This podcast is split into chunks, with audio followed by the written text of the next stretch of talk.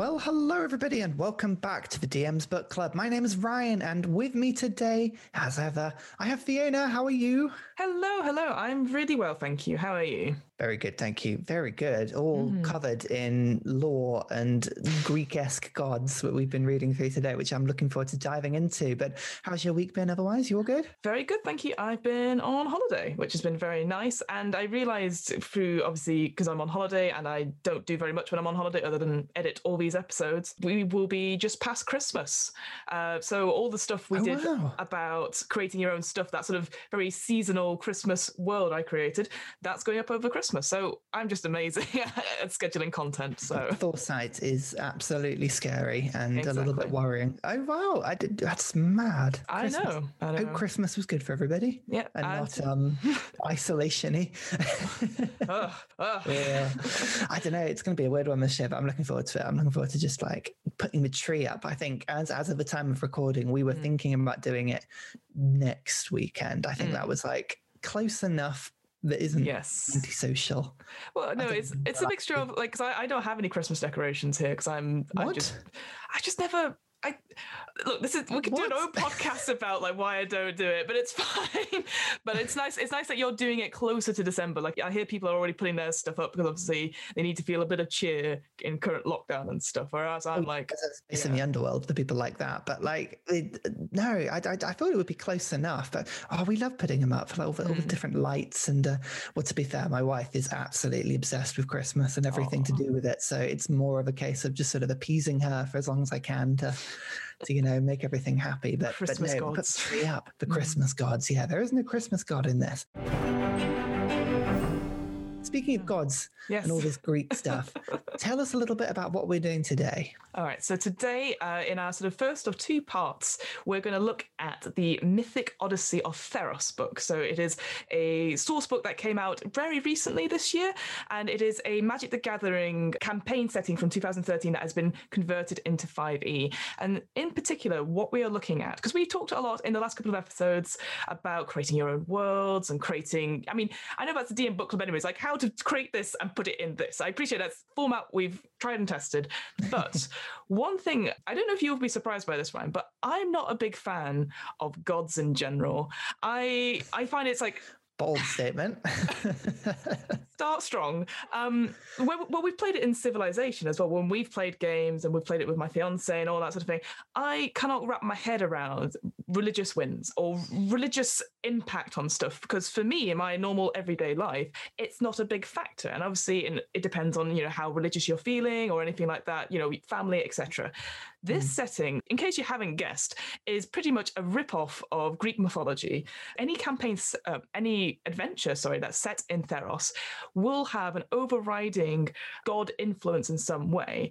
And actually reading it through is actually quite interesting to just have your adventurer, your character have a patron essentially. Essentially, they're all warlock patrons. I think that's how I like to think about them, and that mm. they are giving you power or they're giving you their blessing to continue their work. And I just found it absolutely fascinating that your whole campaign isn't necessarily based around what you, the player, wants, but some other entity who's related to all these other entities and and so on. So I thought, why not have, let's just say, a truncated look at all 15 gods within an hour and a half. we'll see how that goes. But yes, that's what we're looking at today. I know for somebody who doesn't like going into sort of gods and pantheons, it, it was a unique choice. I'm looking mm. forward to seeing which ones you've sort of picked up as, as having caught your attention. I mean, where do you want to start? Because there are obviously there's there's this whole pantheon of gods who exist and walk amongst the world. Maybe that's a good place to start in terms of sort of how they interact with the world. Because this isn't a regular D and D world, is it? This is not a, you know, the gods are sort of real, but they don't really exist or have an effect on people directly. This is much more in your face, and um, you know they they have a genuine reaction and existence on the world as we know it. Exactly that. And I think the thing that stood out for me as soon as I started reading this is Theros itself, as a material plane, uh, has two other planes attached to it. You have the underworld, where eventually anything that dies goes there, and then the starry realm of the gods above it, called the Nyx, which I think is hilarious because I think we've all met a character called Nyx in some part of our campaign. So the fact to have a whole bloody realm called Nyx is brilliant. I like to think which did your character Nyx come first, or did this come first? I'm, I'm curious as to whether you named yourself after a plane of existence. I think I, there was a D&D Beyond survey about like what is your first character's name or a character name that's used the most, and Nyx is I think the third most used name. Uh, it's on the it's on the the gnome name list. And I think people just are like, ah, oh, Nyx, that's a cool sounding name.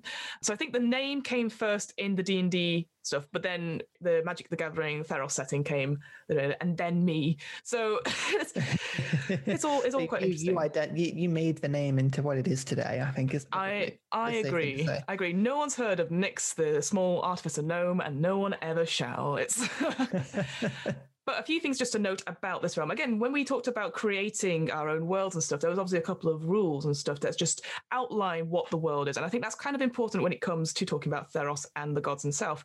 The big thing about Theros is that it has this amazing metaphysical property where anything that is believed or anything that is thought of and sort of given a justification eventually becomes real. And that's how the gods came about. So they are originally these sort of universal ideals that mortals hold dear to themselves. And slowly, surely, through sort of devotion and praying to them and doing certain ceremonies and stuff like that, the gods themselves sort of came into existence. And their power is from getting this devotion, this having mortals pray to them. And it's not necessarily a zero sum gain as it sort of describes in the book. It talks about like you can pray to multiple gods. Their main sort of goal is trying to get one over on the other gods, but that's just reducing their influence and getting other people to pray to them. So again, very sort of uh, politics, I like to think. Like you are all constantly sort of uh, getting people to sort of pray to you because you will help them in the in the harvest, or you will help them uh, give blessings in the war and stuff like that. So I think mm. that's the, that's a big thing to think about when you're thinking of the Nyx is that everything is here because it has been believed in at some point. That's really cool. Yeah, uh, they're like a big squabbling family, aren't they? As yeah. much as anything, like they're all sort of related, if not they're the same thing, but they're mm. not, and they're not related, and it's all based on the stories you read. And but yeah, the idea that they exist because people believe in them mm-hmm. is a really cool one. And I always think of like a sort of Terry Pratchett esque sort of like feeling about that one, where it's like, oh, the gods only exist because people believe in them, and if you stop mm. believing in them, then they stop existing, and exactly, it's competing with each other for for mortal services and mortal worship and stuff. I mean that that as a as a concept has been put into the game, hasn't it? This sort of idea that the more you do for a god, the more you believe in the god and do things in their name, mm-hmm. the more the god sort of exists in your life and and uh, sort of bestows things upon you. Yes, and again, this was goes back to what we were talking about before when we talked about honor and sanity as a like a, a seventh and eighth modifier for your character. There's something called a piety score. So with with gods, they will choose champions or people, adventurers that they hold up high as that this is the ideal of what I want my followers to do. Being a champion of a god isn't there's no benefit in it of itself. Like you're not going to be like, well, I am the champion of uh, Helioid. I I you know you need to respect me. That's as it is. But if you do services and actions that are in line with your god's ideal, then you gain certain certain benefits, and essentially it's called piety. Every session or so, if you do something that is within the your aligned ideals, you get a point or two depending on how your DM's running it. And at certain points, you get levels essentially, or you get special bonuses. And it's you get them at sort of level three piety, 10, 25, and 50 as well. And most of them, when you look through the Pantheon, they're all very similar. You probably get a couple of extra spells that you can cast if you're not a spellcaster, advantages on saving throws. And usually if you get become a champion of your particular ideal, so when you get 50 50 or more piety points you get an increase in a stat that is related to your god and then that maximum also increases by two as well so mm. it is essentially just um, like a I've now completely forgotten what the, an ability score improvement. I completely forgot what they were for a second because I clearly I never use them. Um, sure. But but this thing again, it's optional. Again, none of your adventures have to be a champion of a god, but actually it is makes sense in the setting because the gods are so uh, they are here, they are living and breathing. And the other thing I'll go on to before we move on, the other thing I really like about this, and it's something that I didn't really consider until reading about it is that it talks about the gods being because of the way we, they are sort of they are brought into existence. They're not all powerful and they're not all knowledgeable. They are fickle they are infallible like they're very very strong and pretty much indestructible so you can't necessarily take a god on as a mortal or you might need several forces to take one down but they they're not this all-seeing all-knowing presence that we maybe think when western gods are that they you know they're not all good and they're not all evil. There are sort of shades in between, and I just thought that's just a really fascinating thing to have in your campaigns. And I don't know if other D and D campaigns are similar to that or not. There's this idea that they see everything that goes on within a temple or yes. sort of a, a sanctified image of themselves or statue or, or whatever it might be. But yeah, outside of that, who knows what they can actually understand and do. It's it's a I like it as an idea. It's really cool. You mm-hmm. sort of um you could plan against a god and it just wouldn't know what you were doing, or you could try and backstab it, or or like a lot of the tales when you go through this, it always gives a good like a set of um stories about that god and sort of different fables that go along with it. And a lot of them always involve tricking a god or hiding about a god, which which is a very it is a very sort of Greek Mm. Idea and, uh, and, and sort of Norse idea that the gods are actually sometimes they're portrayed as being a bit stupid as mm. much as they are all powerful or just even fallible, which I, I, I, do enjoy that as an idea. Like you're praying to something that isn't perfect. Yes. It's not um it's not perfect in any way. And yeah, just like talking about the myths as well, I'm sure we'll probably pick out some of our favorites or I'll talk about them. What again, what I love about this book is that the myths are short.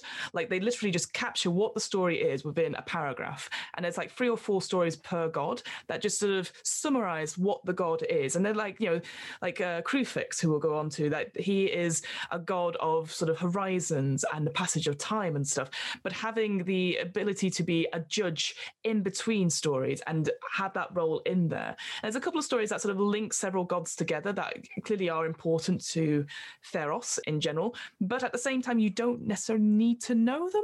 I think they're just really nice examples about how these gods are and what their relationship is to each other. So I, I would highly recommend reading them out. It's just like maybe about 20 minutes of reading the individual stories. So yeah, I really enjoyed that about this Pharos. Anything, it's like a really good piece of sort of fiction. You know, have a look at the stories and get distracted. And and this is like a really good example. If ever you, you do want to lose a couple of hours, just go and read about the actual Greek pantheon as well, because mm-hmm. the stories and and and Norse as well, they're all just really funny. Like the ideas that kind of sprung up to explain the world. Mm. I always love them. They're really, really good. Already mentioned one of the pantheon. So, mm-hmm. where would you like to start? What sort of is there a way of organizing these gods? Is there a way of actually tackling them in like an alphabetical or, or order of power, or how would you go about it? So, I will say the way it's ordered in the book by alphabetical thing is completely incomprehensible to me. I find like it's just really, I guess you can read it through, but until you start reading like how they came about or when they came about, which I think is more important, then you can make the connections between them. So it does start off with a sort of general like, here is the four stages of how the pantheon has been formed. In the first stage, it talks about the before times. There was nothing except the chaos of the Nyx itself, where these things, these titans sort of came about because mortal spheres sort of envisioned and sort of enfleshed themselves. So you have stuff like death's hunger, that sort of the horrid sort of feeling that you're going to be claimed claimed by death. Uh, Nature's Wrath was another one I quite like. Um, here's another thing, very quickly, I'd say the one thing I really dislike about this book is that there's no pronunciation guide at all. so you see, we, we, do know you like a pronunciation. I guide. do like a pronunciation, but when you have like, I think it's called flage, which is just P H L A G E, you're like, I mean, that, that could be Phlage or it could be Flage. I don't know. But you have these sort of titans essentially who, again, if you've ever seen Hercules, the film, obviously these titans destroyed the world and, and mortals lived in fear of them. And then comes the second generation, these two sort of out of the chaos, these two gods in quotation marks. Again, it's not really discussed where they came from, if they are gods, if they're completely different entities to the rest of the pantheon. But you have Klothys and you have Kruphix, and together they binded these titans to the underworld. And what happened was Klothys, the god of sort of destiny and there's the two themes of destiny and fate, which is sort of outlined in the bio, but I always confuse them and put them as the same thing. But fate, as I understand it, is this tapestry that everything is predetermined, and very much like the fates in general, creating this tapestry that all human life, all mortal life, sorry, is determined. And when your time comes, you will end up in the underworld. There's no getting away from that but destiny itself that's people are destined for greatness. They are destined to do certain things and that is Klothys and Klothys is described as this incredibly tall woman with six curling horns but her big feature is having amazing amount of hair white long hair that sort of covers her eyes covers her her weapons and stuff like that. And her hair are the strands of destiny which weave in and entangle humans and and mortals alike Klothys then goes down to the underworld to ensure that the Titans do not uh, leave or do not. And only recently in mythology has Klothys come back and sort of uh, sort of to see the destruction that mortals had and the other gods had, and ruining and changing destiny strands. And now her purpose is to try and untangle them and put things back in its certain order. So that's sort of Klothys' side. Then you have Kruphix. Kruphix is the sense of mystery. He is described as a cloaked figure with sort of four arms. You just do not see this person, this sort of shadow that sort of descends over. He's sort of seen as sort of the leader of this pantheon, this sort of a silent uh, judge that sort of uh, arbitrates between the different gods and their squabbles.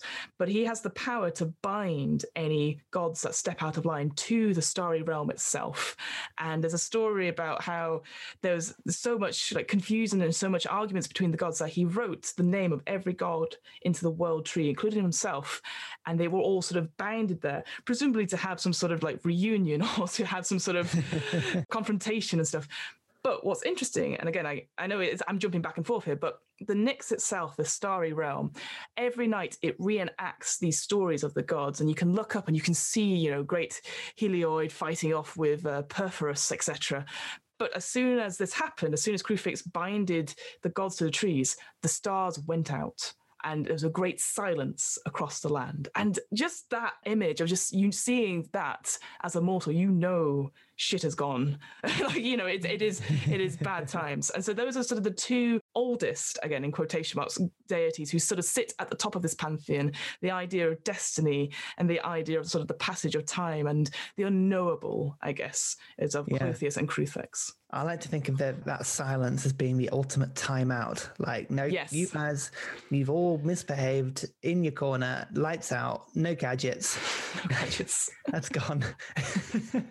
They're very cool. I mean, I have to say the artwork running through this book is, is amazing when you actually look at it. And I love mm. the idea that, I mean, all of the gods have this kind of idea that if they're lit, they yes. have a sort of substantial form to them, but if they're not lit, you just sort of see right through them, mm. through to the Nyx and this sort of starry plane. And Kruphix is just this silhouette, and I, I, I, do love that sort of imagery to him, where he's mm. just it's just stars and nebulas and everything. But mm. yeah, they these two they're definitely older. They're definitely I would say consider themselves to be wiser um, mm. than the others. I don't think either of them is sort of good you could describe. They're probably just neutral and, yeah. and sort of they just are. Yeah, they're both both described as neutral alignment, and it's interesting again. And I know we'll come back to this as well. Any champions of these gods, they can. There's obviously ways you can get like sort of favor. So like, how did you come into their sort of uh, these gods? Why were you chosen as these gods? And then the ideals, and most of them, I think, bar good have this sort of thing where you can be like any alignment good evil chaotic lawful etc but certainly with the neutral ones it is clear that it can go either way which i think is just absolutely fascinating. Exactly. The gods kind of don't really pick well they do pick but they don't specify the, mm-hmm. the exact ideals and, and personality types that follow them, which I quite like. It's all a bit of a, mm-hmm. a messy nebula. So these two were first. They kind of existed. They bound some titans. They made the world, banished gods to the Nyx, and uh, and generally, I think they're described as having a fairly decent relationship between the two of them. They they kind of respect each other for being the old farts in the in the pantheon, and uh, yeah there is a mutual respect. I think they they trust each other the most, but there is this sort of again, it's talked about with Kruphix because, like I said, Klothys went to the underworld to ensure the Titans were bounded, but now Klothys has now uh, ascended back to the Nyx. Kruphix is like wondering what does this mean? What does this do? And what I like as well, again, all the gods have their own descriptions about how they appear and stuff as we've sort of talked about. What I loved about Kruphix is, is that he rarely speaks, but when he does speak, he can speak into the minds of all the gods, like an audible whisper, and quiet surrounds him like a shroud. All these sort of metaphors and imagery, and I'm like, I like this idea of an unshakable sort of leader, but as soon as his friend or his his partner in crime or whatever appears, there's a moment where he might flinch, but nobody else sees it. I just thought that is just really cool. And just like I said, so Kruphix is sort of the, the overview of sort of the acquisition of knowledge and the cycles of time. Is it talks about this horizon thing where you can always see the horizon, but you can never get to it. I think that mm. just really sums up what Kruphix is. This sort of idea that you're always reaching for more, always getting there, but you never, never get there. There's no way to perfect it at all. Oh, deep. Very, Very deep. deep. if these two are very old, very difficult to grasp sort of concepts of fate and destiny. Have we got any any others that may be a little bit more um, obvious in in what they represent? Indeed. So it comes now to the third generation.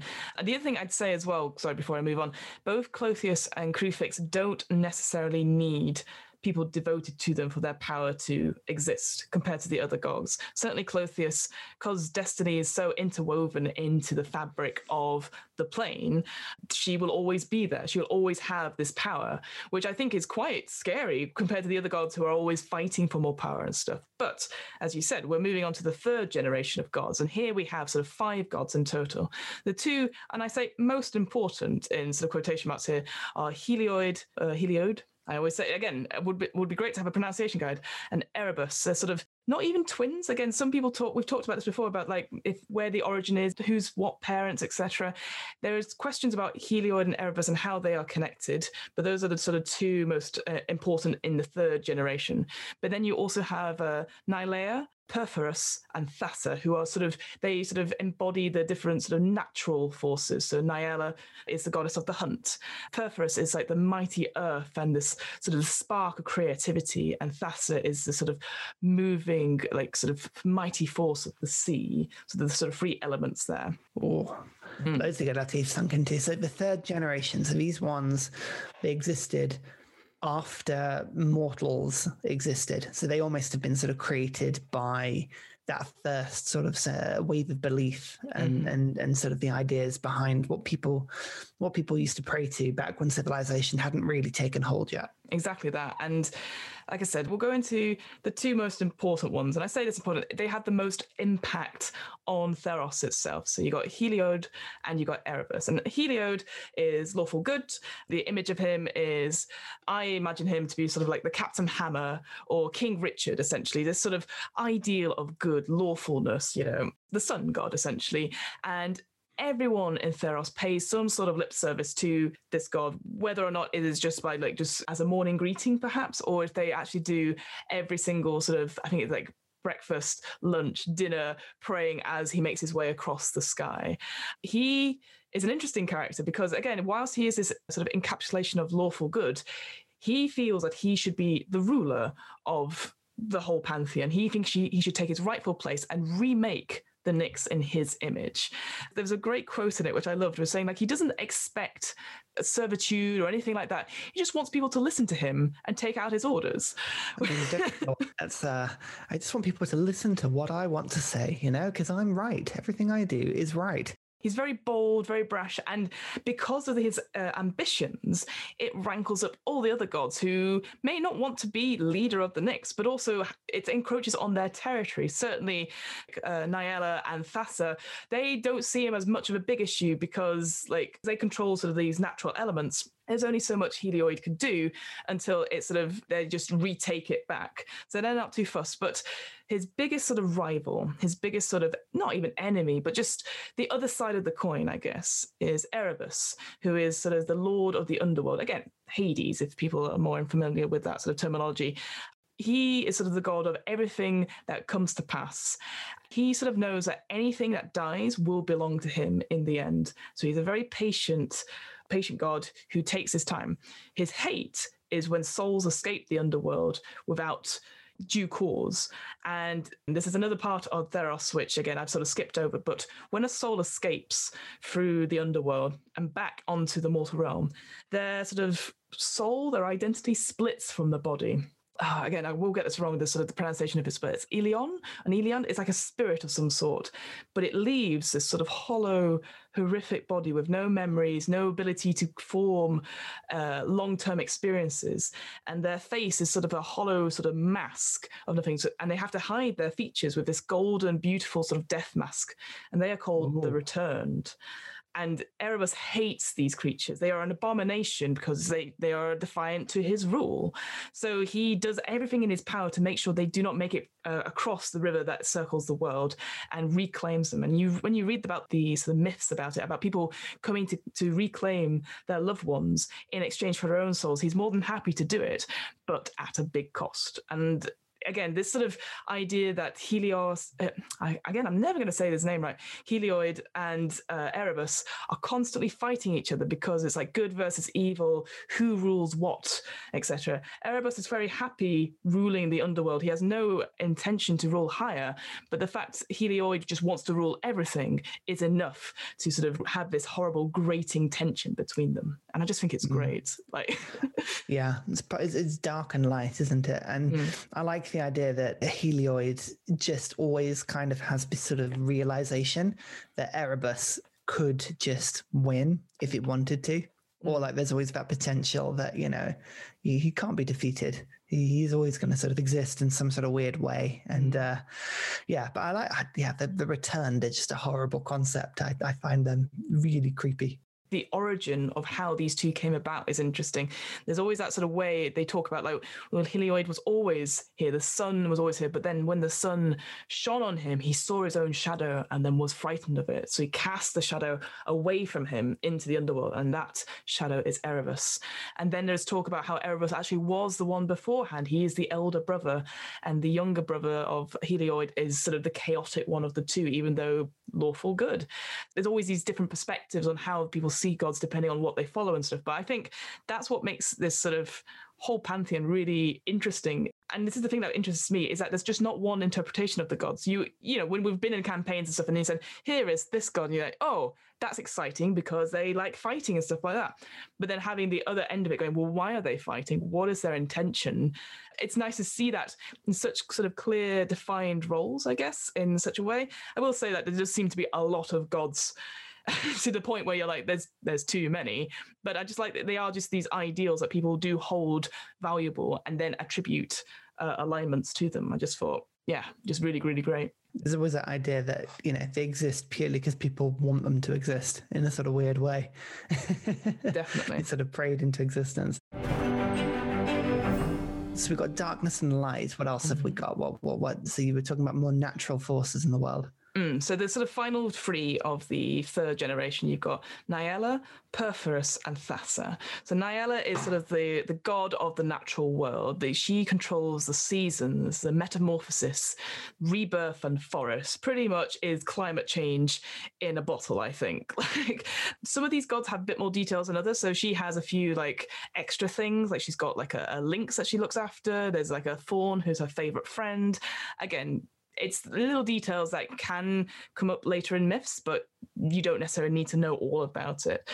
Her big thing, Nylea, is that she controls the turning of the seasons and she can make it so that when she is angry, she just stops the change. So you could have a year long of just winter and cold and nothing grows and stuff like that because she has been uh, displeased in some way. There's talk of like the first hunt, the sort of the spring festival that people hold, and she may go in disguise to them to see how, you know, if she's being devoted into some way, if, she's been honored in the right way. And if so, then she will give them uh, beautiful bountifulness and promises them greatness for the rest of the year but if not, then she will cause havoc and sort of this sort of changeable, changeable outlook. So she is neutral good. So ultimately, she does want the best for the natural world, but she's unpredictable, like of the, like the winds of change, which I just thought was great. She appears as a dryad, and she's known for her archery. So again, if you're thinking maybe like Athena or anything like that, she's known for that sort of hunting. But it is only hunting that is in good grace. She loves the competition. She loves sort of the adrenaline, I guess, but she doesn't like the sport of it. She doesn't like people killing just unnecessarily. It's a great story, which I, I think it's my favorite story out of all the sort of myths called the Free Hunters, where she comes upon the Free Hunters and demands sort of compensation for the kills they're about to do. One brings a stag, sort of offers it up to her, so she transforms him into a stag to compensate for it. Another brings, I think it was, I don't know, something about money. I think I can't remember all the wealth from his uh, family, and she transforms him to a tree that just hangs by a root onto the cliff face.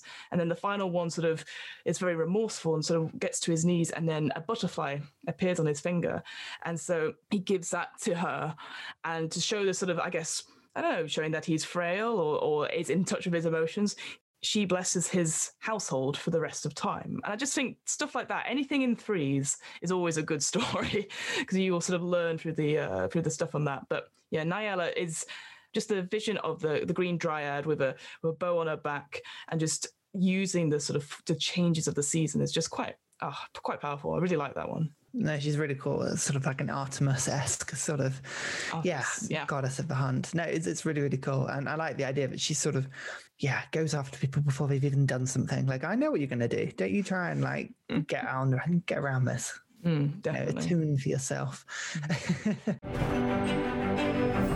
And then you have Purphoros, uh, the god of the forge. Again, if you've seen any sort of Hercules or read any mythology, again, the idea of the forge is quite thing. What I like about Purphoros, he is the god of artisans and crafters. Any sort of blacksmithy or anything like that will have a shrine to him or have some sort of a symbol somewhere. Just talks about how he will make amazing bits of art or weaponry whilst just talking to other gods just quietly. And then once the conversation is over, just break it and start anew. This idea that to create the perfect thing, you just constantly go back and remake and break the mold and stuff like that. I just, there's just something about that, just constantly destructive creativity is really great. And my favorite story from him is that he is jealous of twins. So we'll probably come on to uh, I'll never get his name right. Iroas and Mogis, the twins, the actual twins in the fourth mm. generation. He's so jealous of them that he made his own twin out of the Nyx. I know, right? But this twin, obviously, it's not alive. It's it's Nyx born. It has the creativity, but it doesn't have that spark. So over the years, Purphoros has to patch him up, and this twin, this this sort of construct, I guess, works in his workshop and can make amazing stuff because it doesn't have this life, just anything, you can't compare it to the stuff that Purphoros does. That idea that you want something so desperate, almost like a Frankenstein's monster type thing, where you create it, but it is not exactly what you want. And I just, oh, I just, I just love stuff like that. This idea of like having the joyful productivity and these like these sort of frustrated anger of things not working, this sort of as a creativity sort of thing, rather than this like I don't know combat. I guess there's just something about Purphoros which is just like this is just really cool. I was going to say about yeah. all the gods, to be honest with you. no, I like it. Yeah, it's, it's for creativity, but also the the drawbacks that come with creativity, the sort of more accidental destruction and the lack of purpose and the mm. fixation on being perfect without actually getting anywhere. Like I, I can see all those traits as sort of almost like I like to think of a lot of these gods, if you think about the warning stories, the, the sort of stories they may tell children to like mm. send the morals down the lines of, oh, don't be like this person, because then you'll end up doing this and that and blah, yeah. blah, blah. And you can see a lot of that in, in, in him in the sense that it's like, don't fixate too much on being perfect because eventually you'll have nothing and you'll just still be making it over and over and over and over again. I do quite like in one of his goals, again, all these gods have like goals of what they want to do, whether it's lead the Nyx or to do other things. My favorite one of his is that his biggest wish is just to be left alone to do his creations. And I'm like, God, I, I think we both we both felt that at some point. I just want to be left alone to do my thing and not be interrupted by all these other outside influences. I just like, yeah, I just thought that that's just such a, a mood, I think. finally, we've got Thassa. And Thassa is just essentially the god of the sea, aquatic creatures, and in brackets, unknown depths, which I'm just like, ooh, great. Basically, the sea is Thassa, and Thassa is the sea. She can speak through water droplets. She can uh, like crush ships in a brief moment. Her children are described as the krakens of the sea. So any harm that comes to any creatures, you will feel her wrath as a result.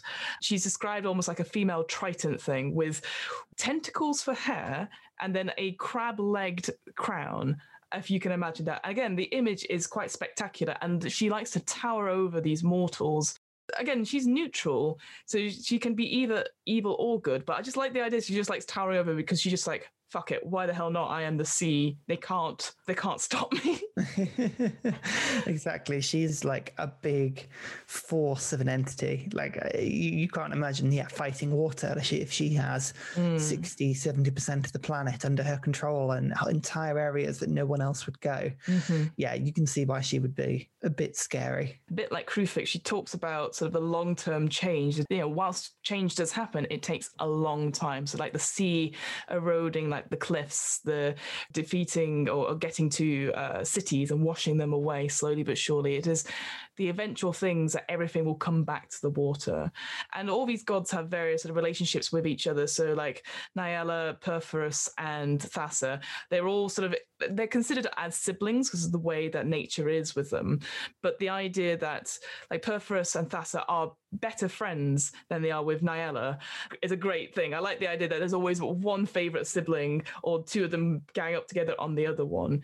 But they're all equally, they all admire each other, but also at the same time are very wary of each other because they know their power can easily, certainly with Purphoros, could just easily uh, erupt at any time, and they could just take that that creative whim and just destroy big areas of land. So I was just like, oh yeah, I love all all this thing and the way they sort of connect to people. So that's sort of the third generation. you've got Heliod, Erebos. So there's the top two there that life and death or light and, and dark even.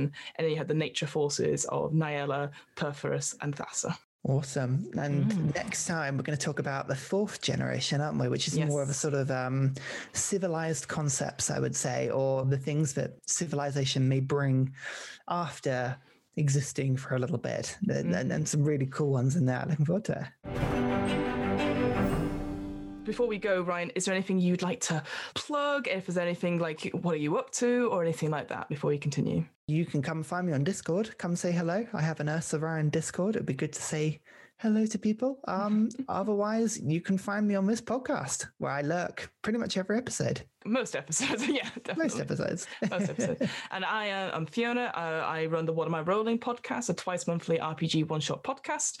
Going well, as always. I'm doing some more panels coming up, or they, oh, they're probably passed by now. Again, time is wibbly wobbly right now, but doing some of those, doing some more streams and stuff. So if any, if any doubt, just check out the website or check out the Twitter, and there'll be more details of it there. Woohoo! Woohoo! All right, until next time, uh, we'll see you then. See you later. Bye. Bye.